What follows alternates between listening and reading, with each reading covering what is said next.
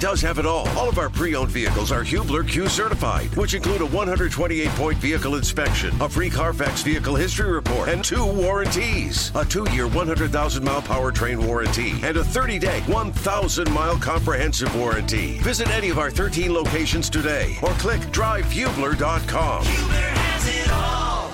Half past 12 on a Monday. Good afternoon to you. My name is Jake Query. Jimmy Cook, the other voice you hear on this program. Eddie Garrison, who looks like he's getting ready to go to a Blue Friday tailgate, is manning the ship for us. The rest of the company, if you will, that is hanging out so far here today, Nick Cottingem, whose last name I can never totally pronounce, is in here helping us out with the web. Graham is hanging out, shadowing. And joining us now and I'm, I'm thrilled that he is doing so actually because not only do I think he's very tight in with the Colts, but he's become uh, kind of an off radio pal of mine as well. And when they came to me and asked me if I would on this day want to take over on the midday show helping things out, I thought, well, who would I want as my first guest? David Letterman's first guest was Bill Murray. And so if I'm doing a new show here, I thought, who would I like as a first guest? And so therefore, from ESPN.com, Stephen Holder, let me be the first to welcome you to middays on the fan as a guest.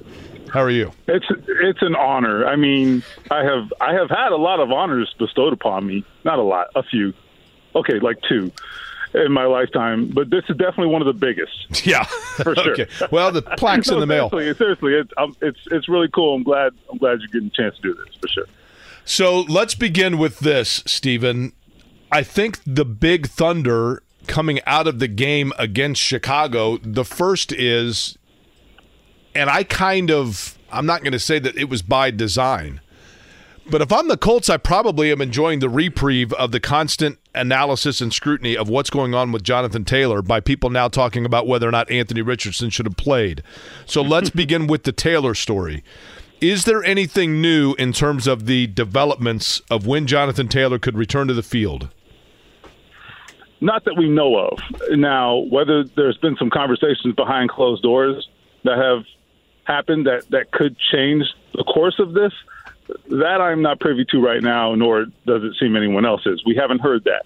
But I, I do think it's at least incremental to know, or it's incrementally important, I guess, that Jonathan Taylor, we believe, has returned from his most recent absence and and will be accompanying the team to Philadelphia this week. Now, I, I don't want people to make too much of that because Jim Irsay was talking the other night on the broadcast, and and the terms in which he was talking, it sounded to some people as if, oh well, maybe this thing is settled. I don't think that's the case. I think he was talking in terms of what he wants to happen and what he wants to be the outcome, and so when he says, you know, we're happy to have Jonathan Taylor back, well, yeah, in theory, but he, I don't think this thing is necessarily settled. Now, last thing I'll say is with each day that, that passes here, I think it's becoming clear that that the options for Jonathan Taylor do start to dwindle here because time was on his side initially. Time is much less on his side now. When are we going to get clarity, Stephen, on I don't want to say the legitimacy of him being on the pup, but but where is the fork in the road where we learn if he's really still hurt and might be in danger of missing week one because of that versus the holdout is still ongoing? Well, the the only way, based on on the way they've conducted themselves so far, the the Colts, the only way we'll know anything, you know, sort of concrete, is when they make a roster move of some kind. You know, and they say he stays on the pup list. Uh, at the final roster cut, for example, that's just a just for argument's sake, right? Um, or if he gets activated, right, and then then we know then you're deemed to be healthy. But other than that, I, I think it has to come from Jonathan Taylor, and and that's the issue. We we haven't heard from Jonathan Taylor, and that's his prerogative. I mean, players who are on pup don't tend to hold press conferences and and talk to the media uh, a whole lot. So so that is standard operating procedure. I don't want to make a big deal about that, but uh, but certainly he could clear this up and, and could answer some very specific questions that, that Shane Steichen clearly is not going to answer. Uh, he's been the only voice on this, Shane Steichen, and and he has taken the approach, understandably to some extent, like, hey, I'm going to worry about who's on the field, and the Taylor stuff will take care of itself. Of course, that's not a good enough answer for people, and certainly not for me as an inquisitive reporter. But but that's what we have for now, and that's why I think really the, the clarity is going to have to come from Jonathan Taylor eventually. Stephen, somewhere out there, there is a player that yesterday, midway through the day, woke up and said, I'm trying my hardest to make the roster of the Indianapolis Colts. I'm really pleased with what I did Saturday night in order to try to cement my spot on the roster of the Indianapolis Colts.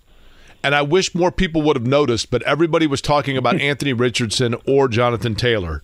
And I wish they would have noticed that I actually had a pretty decent game. That player would be who? Hmm.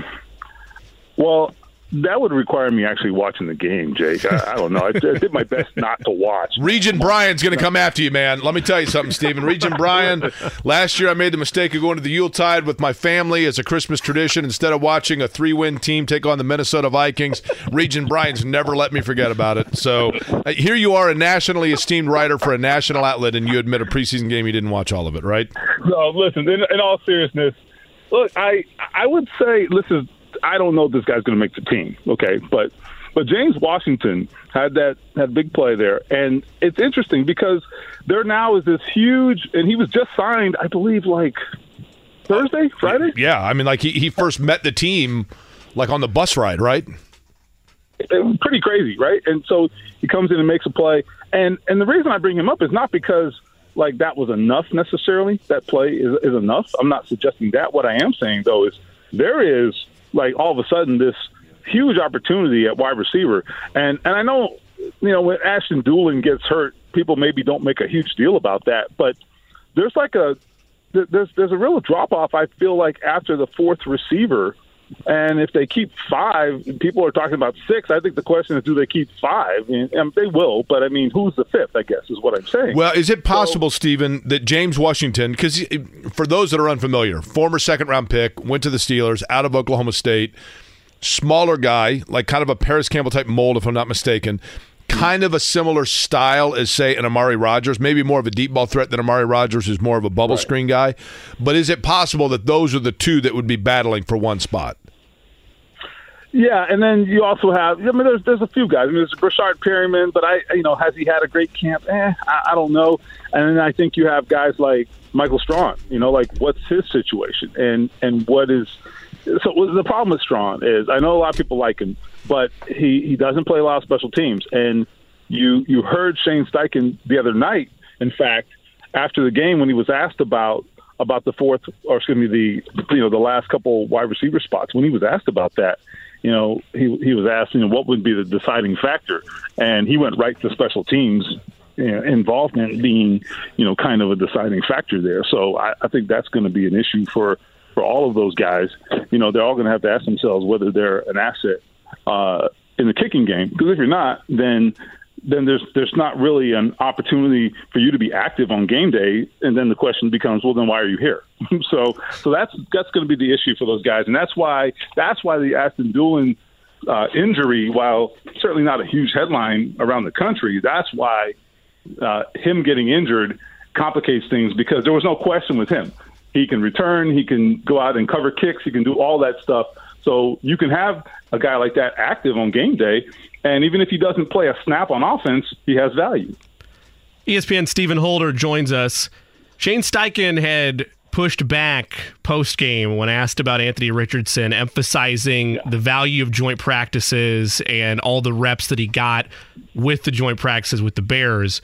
Are we led to then believe, or at least surmise, that since there's joint practices with the Eagles upcoming, we likely won't see, see Richardson in the preseason finale? No, actually, I, I I did press him a little bit on it, and and I thought on maybe a second and third attempt to get some some clarity, he kind of opened the door to the starters playing uh, more extensively next week, uh, or I guess this week, I should say. Um, I would say now, having heard that, I, I think they will play some, and here's why. I think here's why it might make sense uh, if you look at it from the Colts' perspective. Okay, they had a long week last week, two, you know, really intense practices. I thought they got really good work, and then you go into that game, and and that is not typical, but it's common, right? To, in a situation like that, to not play your starters. Now this week they've got only one practice in Philly, and then they've got the the preseason game on Thursday, and then they've got a couple weeks. So I, I think what I what I what I presume, I guess, is that Shane Steichen didn't want to have a long week last week, then also play some starters uh, on Saturday, and then go into you know travel in a short week uh, this week. That would pretty much preclude you at all from playing them this week. So I don't know. It's just a different approach. I is it right? Is it wrong? I don't know, but you weren't going to play starters in all three games. That that's very unlikely. So I think that this will be the week that they do play. So and, and, that's the thing. I mean, this is the first time going through all of these things with Shane Steichen, so we're still learning like what his approach is. Maybe next year this will be a little clearer. Steven, you ever seen those commercials where Baker Mayfield lives inside the stadium?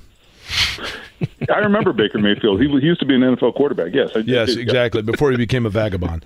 If you you've been in like me, I would assume you've been in the vast majority of NFL stadiums over your career. If you had to live yeah. in one, which one would you pick?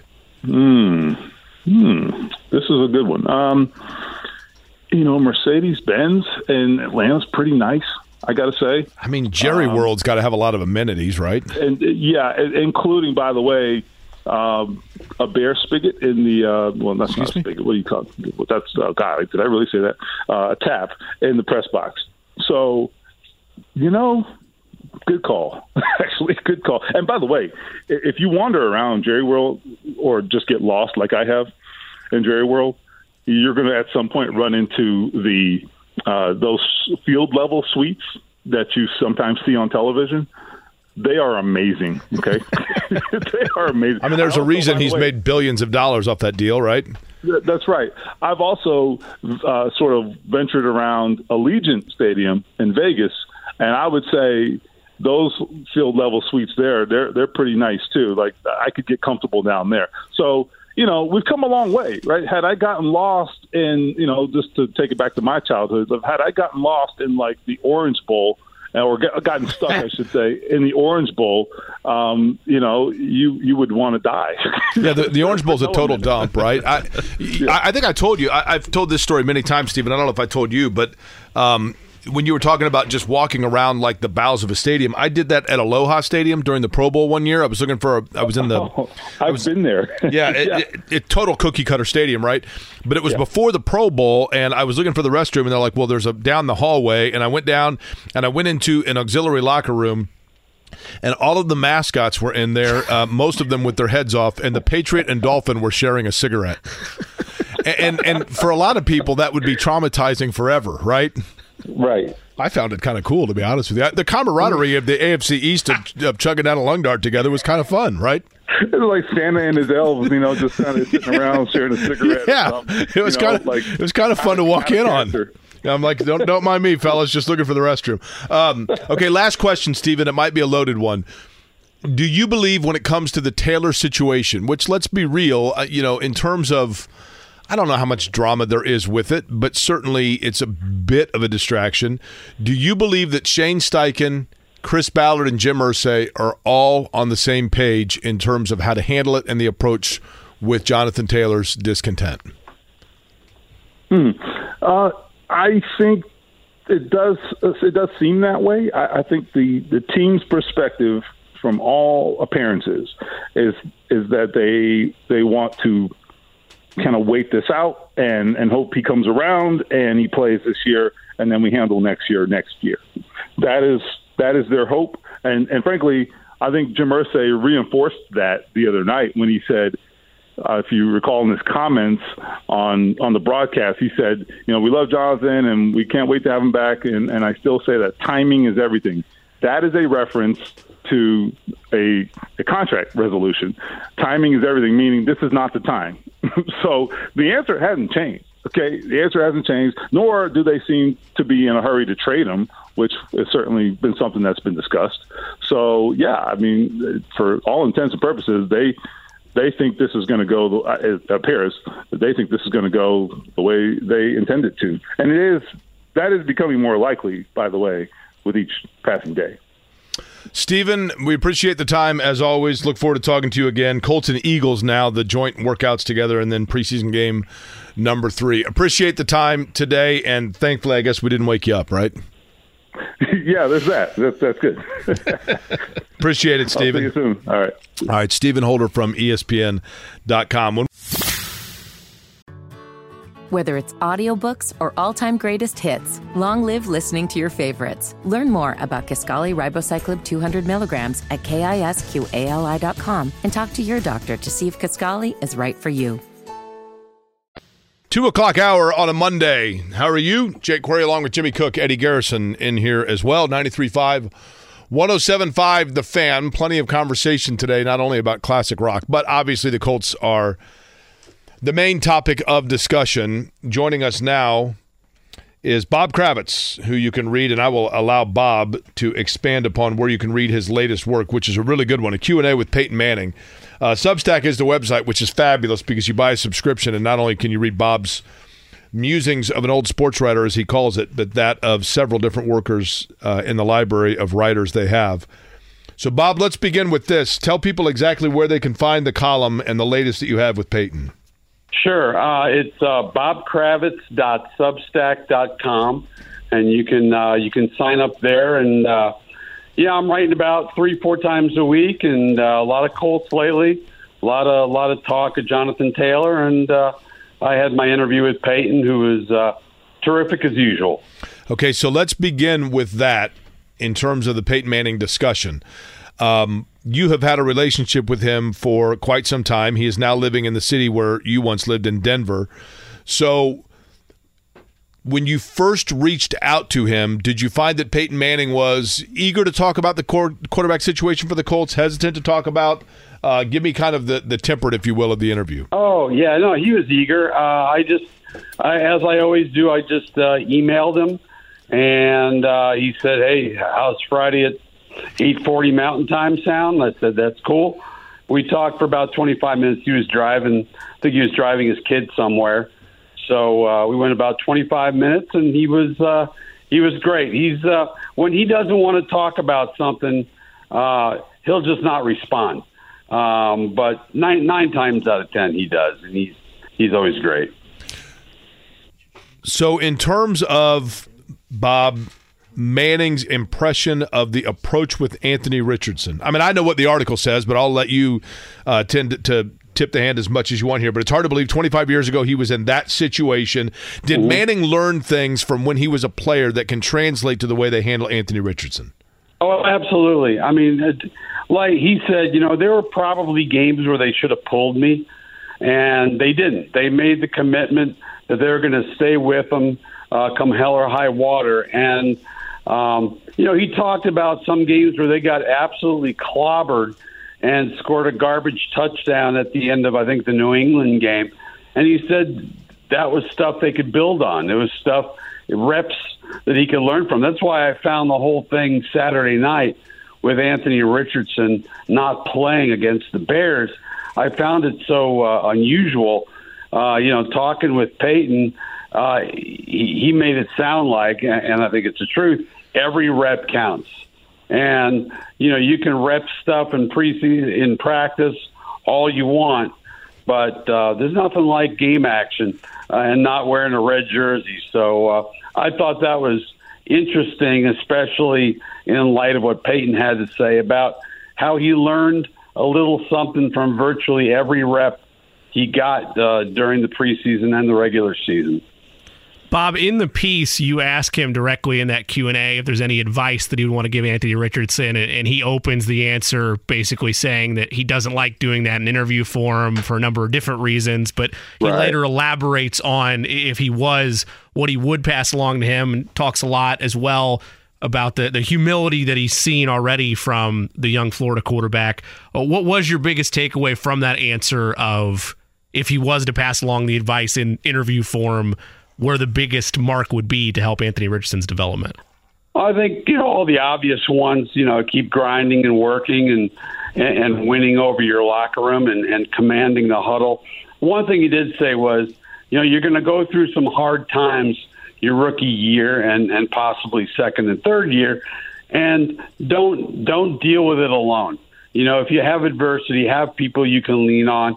And that's one of the great things with Anthony. He moved his whole family and some some friends up from Florida here to Indianapolis, and I think he's got a support system that's uh, really going to be helpful to him when he when he does face that adversity because because he will. I guarantee you, he will. He's a guy who's played 13 games in college. You know, Peyton faced all this adversity. He played 40, 45, something like that in college. So Peyton was far more prepared than Anthony Richardson, and he still went through all this stuff. And uh, I think it was good that he, that Peyton had his dad and he had Eli, and you know he understood what was what was going to come. And uh, I, I think I think Anthony Richardson's got a good support system. Bob, when I look at Peyton Manning, Bob Kravitz is our guest, and we're talking about his interview with Peyton Manning. When I look at Peyton Manning and, and the you know, the apples and oranges would be this. Uh, you know, the apples would be the fact that both he and Anthony Richardson were drafted very high, and obviously Manning number one. But you know, you know that the keys were handed over to them, and the car was going to run based on those guys being the engine. Mm-hmm. The oranges being, in Manning's case, I think the expectation was that it was not going to be long, and so therefore there was kind of an accelerated timeline in terms of the approach and in Richardson's case, I feel like sure, maybe it would have benefited him to play against Chicago, but Indianapolis is not looking for him to be accelerated on when he is going to win them games. Like this is no. a long process. Would you agree that the timelines feel different? Yeah, absolutely. Look, Peyton, you know, it came down to Peyton and Ryan Leaf, and I think both guys were viewed as players who would – play right away and have success. Obviously, that didn't happen for either one. And Ryan Leaf's uh, story, we all know what happened there. But no, I, I, but with Peyton, you knew, you know, it might be, you know, like like we've seen with Lawrence down in Jacksonville. It took a year or two. Uh, you know, got you got him away from uh, from Urban Meyer, uh, got him a professional coach in Pederson. But I do think with Anthony, people understand it's going to take some time. And I'm not talking about a year. I, I just don't see them being a 13 to 3 team that next year the way they were with Peyton in the second year. I do think the timeline is significantly different, and people in Indy have got to just sort of grin and bear it and understand that this is the guy. Look, they would win more games with Gardner Minshew this year, I believe, than Anthony Richardson. But it's going to be it's going to be great fun, I think, and very revealing to watch not only how Richardson performs, but the way he handles the adversity that's definitely going to come. But Bob, shouldn't we be encouraged by this? Sam Ehlinger had, I think, 60 yards on the ground. Um, and Shane Steichen is a guy that, if you look at Jalen Hurts, he's able to de- to design running plays other than the fact that Anthony Richardson on a couple of occasions has wanted to lower the shoulder and go Earl Campbell at Texas, which probably is not a good recipe for a quarterback. But shouldn't we be encouraged at the way that Shane Steichen might be able to come up with plays for Richardson that don't involve throwing the ball right away? A- absolutely. And I had a conversation with Rick Venturi the other day, and he was saying that it was tougher for Peyton coming in because he had to learn a complex uh, passing game from the word go. Whereas, uh, you know, Anthony Richardson already knows a good 50% of this stuff because he's been running at Florida, running it at Florida for the last, you know, year or so.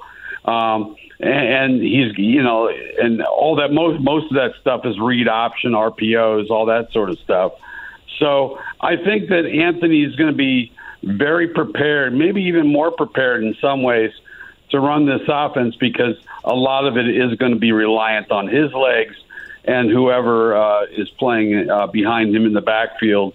Uh, don't know if that's going to be Jonathan Taylor or not, but uh, that's another story.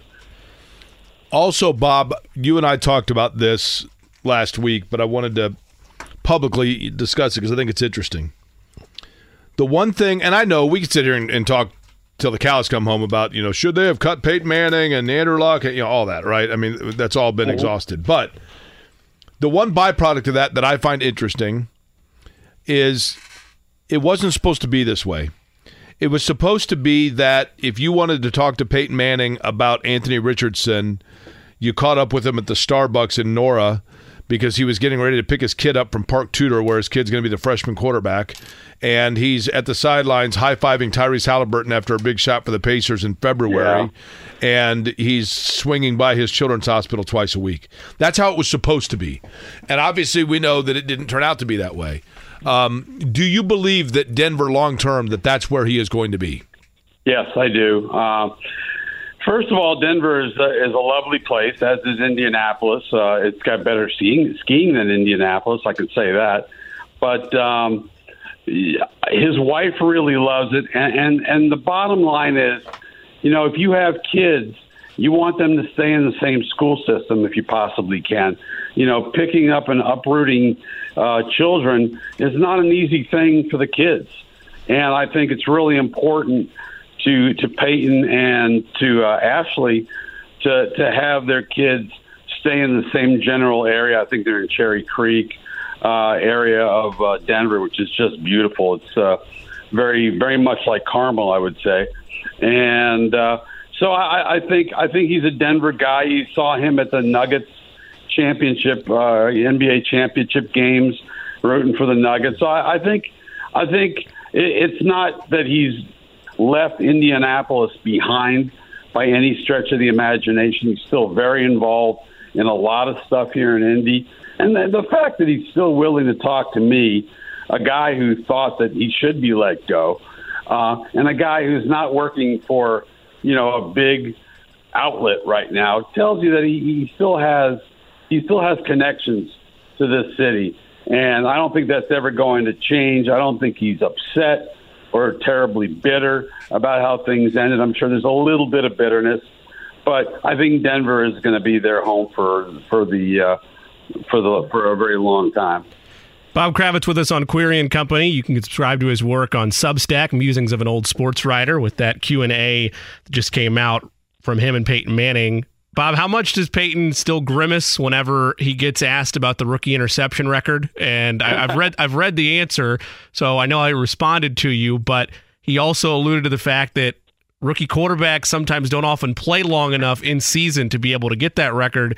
He said he doesn't want Anthony to touch it. That's not worth it to him for that to happen. But right. Shane Steichen makes it seem like he might play every game he possibly can this season. I, I, I think I think the kid will. Um, you know, I asked Steichen when he announced Richardson. I said, if he struggles, will, you go to Minshew?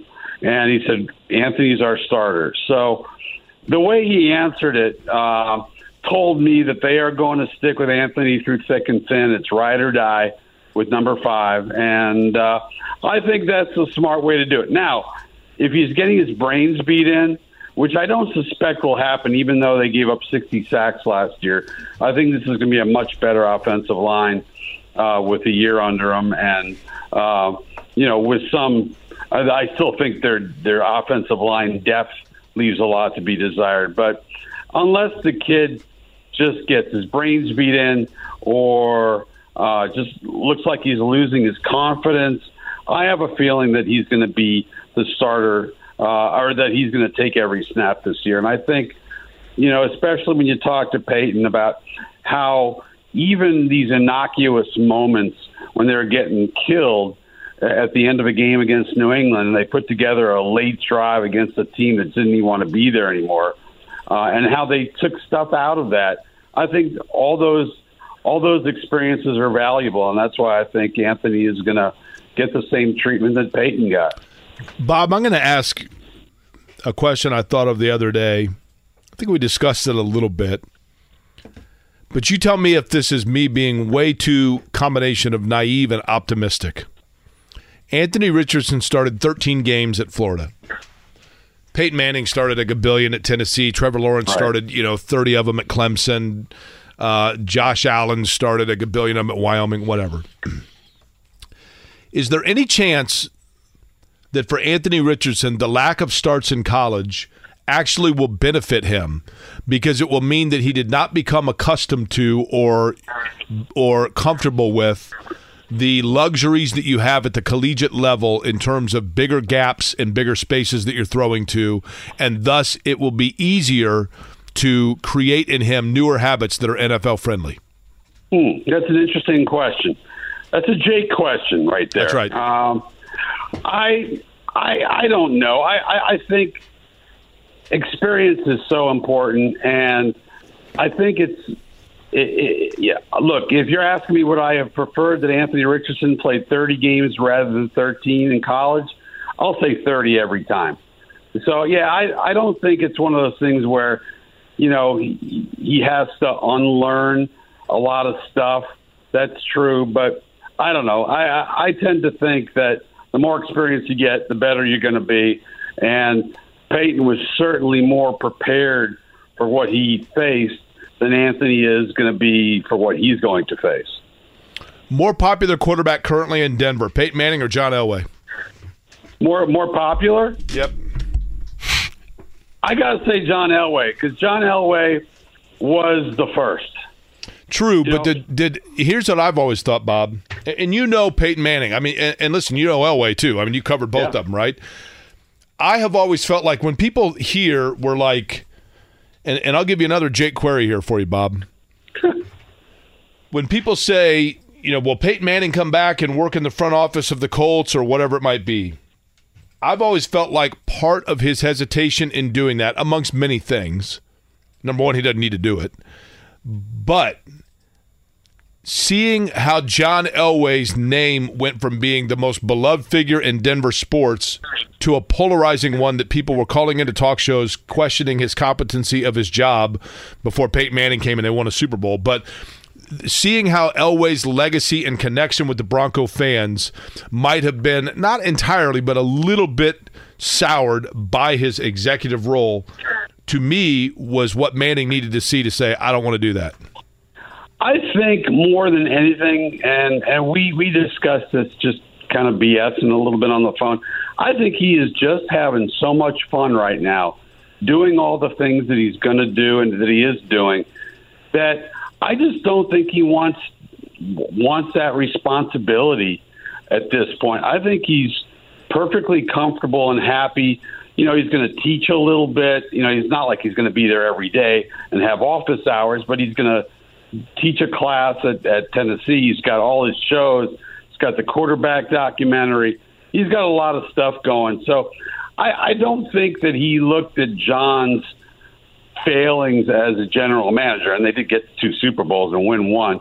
But I don't think he looks at that and says, you know, I, I don't need this heartache. I, I think he's so competitive. At some point, he may want to go back, but right right now, I just don't see it. I, I think he's just having too good a time living his life. Bob, did anything that Peyton said to you during that interview and conversation change your outlook or overall summarization of what's transpiring with Anthony Richardson here? Not really. I mean, you look, he he, he was totally in favor uh, of Anthony starting right away.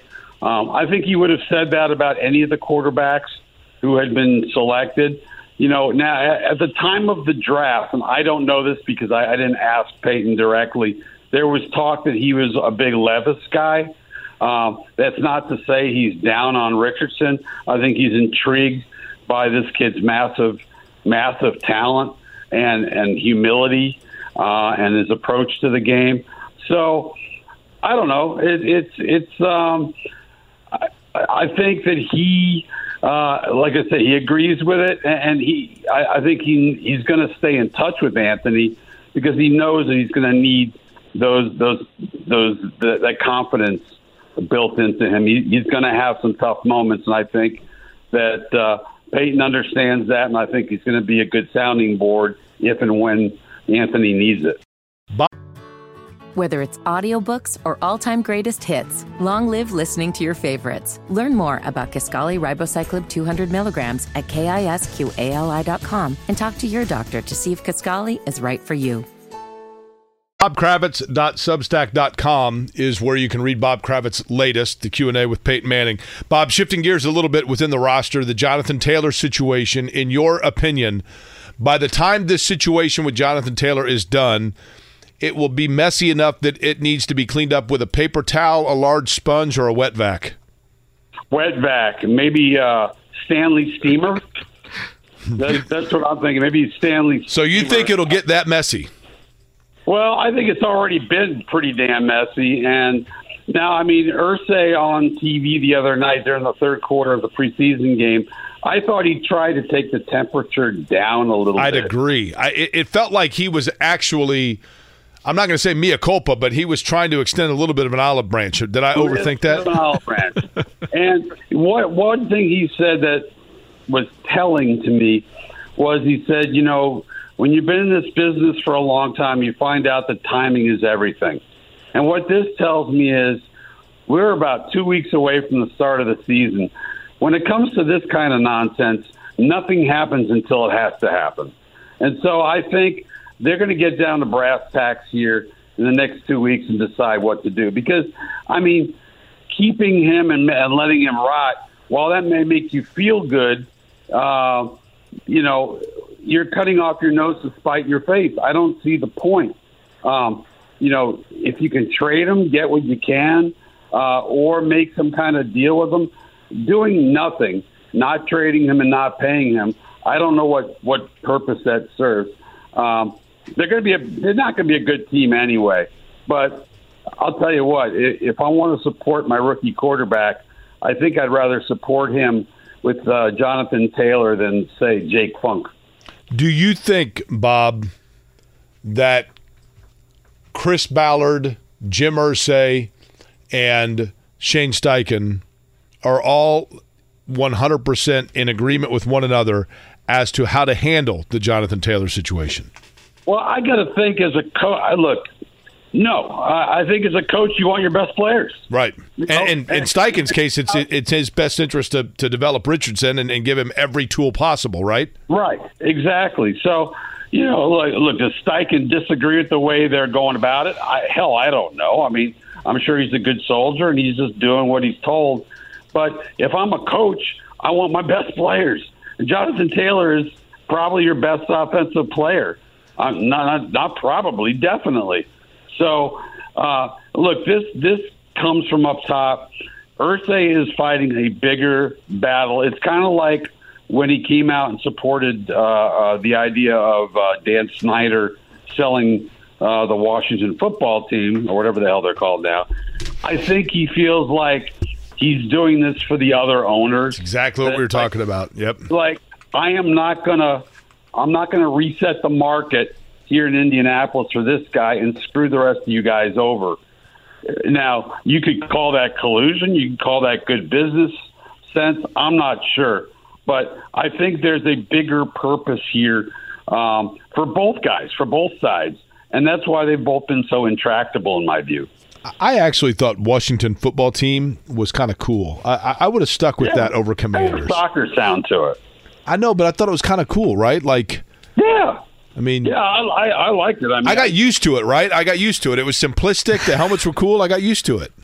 Yeah, yeah, no, uh, I'm, I, I was fine with it. Now they're talking about bringing back the Redskins. I'm like, why don't the Indians come back and bring Chief Wahoo with them?